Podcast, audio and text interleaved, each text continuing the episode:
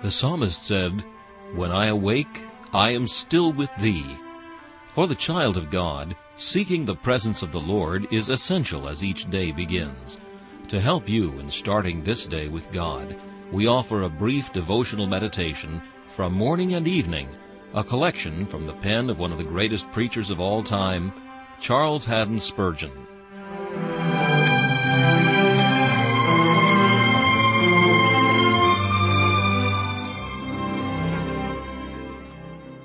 Our text for this morning is found in 1 Corinthians chapter 10 and verse 12. Let him that thinketh he standeth take heed lest he fall. It is a curious fact that there is such a thing as being proud of grace. A man says, I have great faith, I shall not fall. Poor little faith may, but I never shall. I have fervent love, says another. I can stand, there is no danger of my going astray. He who boasts of grace has little grace to boast of. Some who do this imagine that their graces can keep them, knowing not that the stream must flow constantly from the fountainhead, or else the brook will soon be dry. If a continuous stream of oil comes not to the lamp, though it burn brightly today, it will smoke tomorrow, and noxious will be its scent.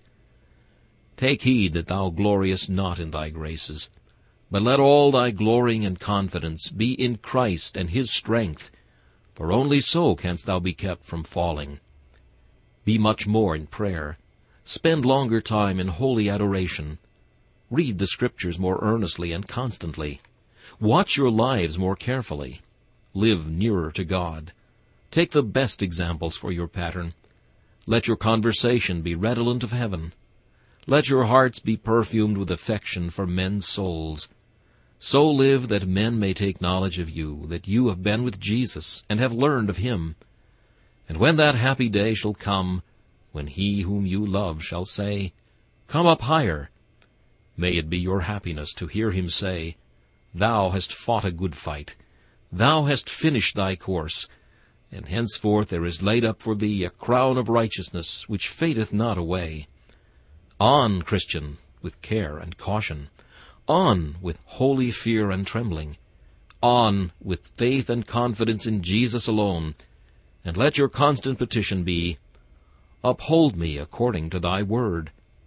He is able, and he alone, to keep you from falling, and to present you faultless before the presence of his glory with exceeding joy. This meditation was taken from Morning and Evening by C. H. Spurgeon.